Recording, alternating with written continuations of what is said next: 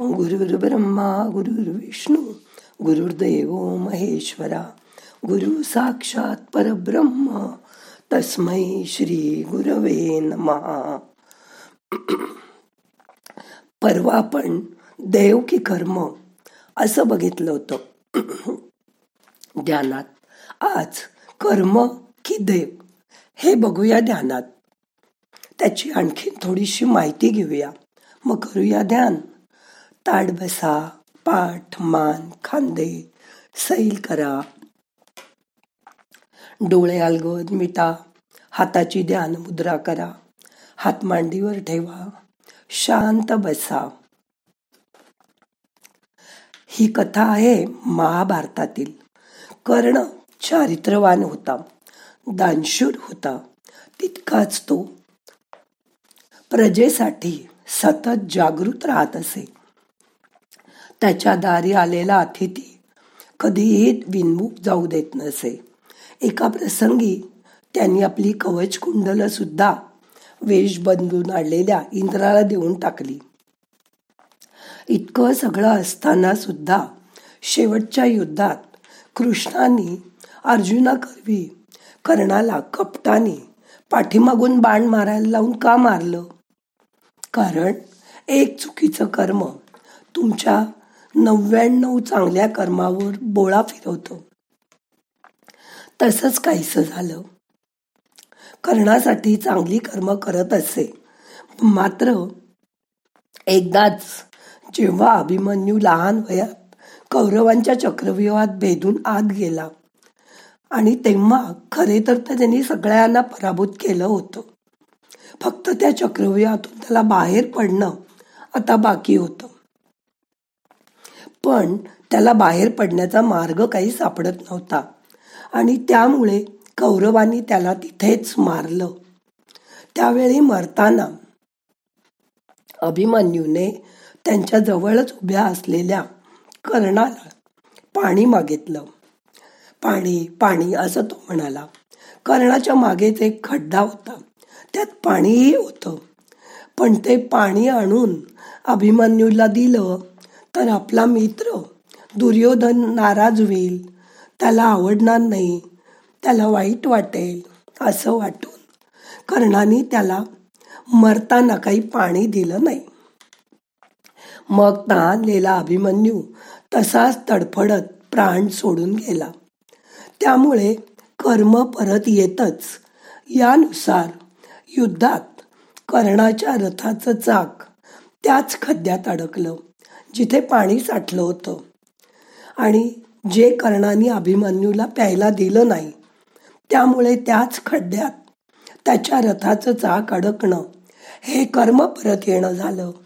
त्यामुळे त्यांनी चांगल्या केलेल्या कर्माचा एका वाईट कर्मामुळे नाश झाला.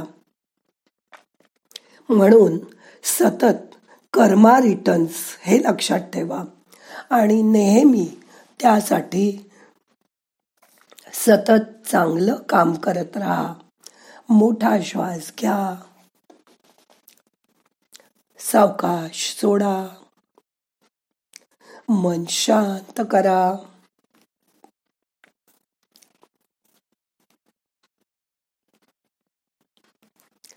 आता थोडस देवाबद्दल बोलूया. आमच्या शेजारी एक नवरा बायको राहायला आले. दोघच होते. मुलगी तिकडे लग्न होऊन परदेशात गेली होती. जबाबदारी पण काही नव्हती. म्हणून त्या बाई एका अनाथ आश्रमात कामाला जात असत.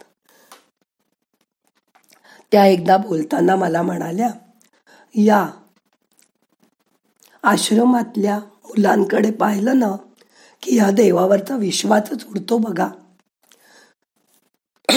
इतकी लहान लहान मुलं आहेत.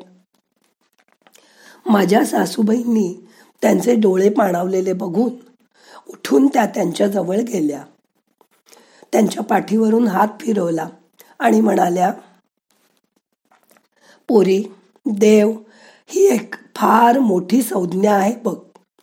प्रत्येक जण स्वतःला हवा तसा त्याचा अर्थ लावतो. देवाला हवं तेव्हा कधी माय माऊली म्हणेल तर कधी दगड. पण खरा देव कोणालाच कळला नाही. देव ही एक पवित्र शक्ती आहे. व आपल्याला भोगावं लागतं ते मात्र दैव. यात एकाच मात्रेचा फरक आहे बघ. देव वेगळा आणि दैव वेगळं. दैव माणसाचे भोग आहेत. कधी सुखाचे भोग कधी दुःखाचे भोग. त्या आजीना म्हणाल्या मी पण खूप करायची हो देवाचं. मला पण सुद्धा आता एकटेपणा जाणवतो. माझा मुलगा एका अपघातात आम्हाला सोडून गेला. मुलगी तिकडे परदेशात गेली लग्न होऊन. माझे यजमान नेहमी आजारी असतात. मग मात्र वाटतं की मलाच का हे दुःख दिलं देवानी? अगं देवाच केलं म्हणून भोग कसे कमी होतील? आजी म्हणाल्या जे त्याचे त्याला भोगूनच संपवावे लागतात. देवाबद्दलची आढी काढून टाक मनातनं. उलट मला दुःखातही लढायची ताकद दे आणि ती शक्ती दे असं सांग त्याला. मनाची शांती शोध त्या देवामध्ये. देवाला कधीही भ्यायचं नाही. तू आश्रमात जातेस ना? तिथे बघ.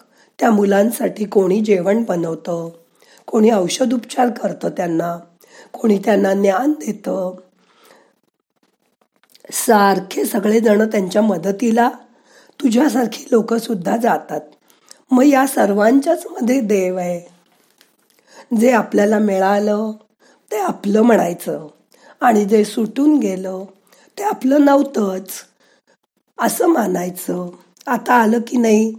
देव आणि कर्म यातला फरक तुझ्या लक्षात. आता तो मनात ठसवून घे आणि वागताना कायम लक्षात ठेव. मोठा श्वास घ्या. सावकाश सोडा. दोन मिनटं शांत बसा.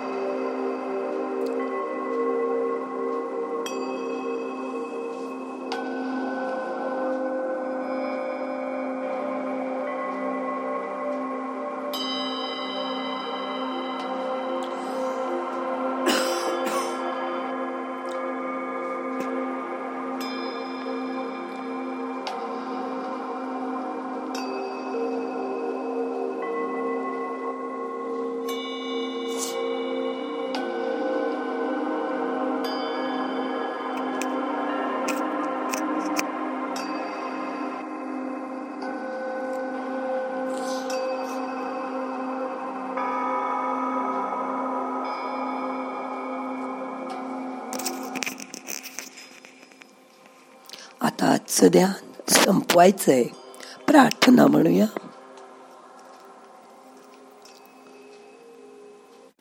नाहम करता हरि करता हरि करता ही केवलम. ओम शांती शांती शांती.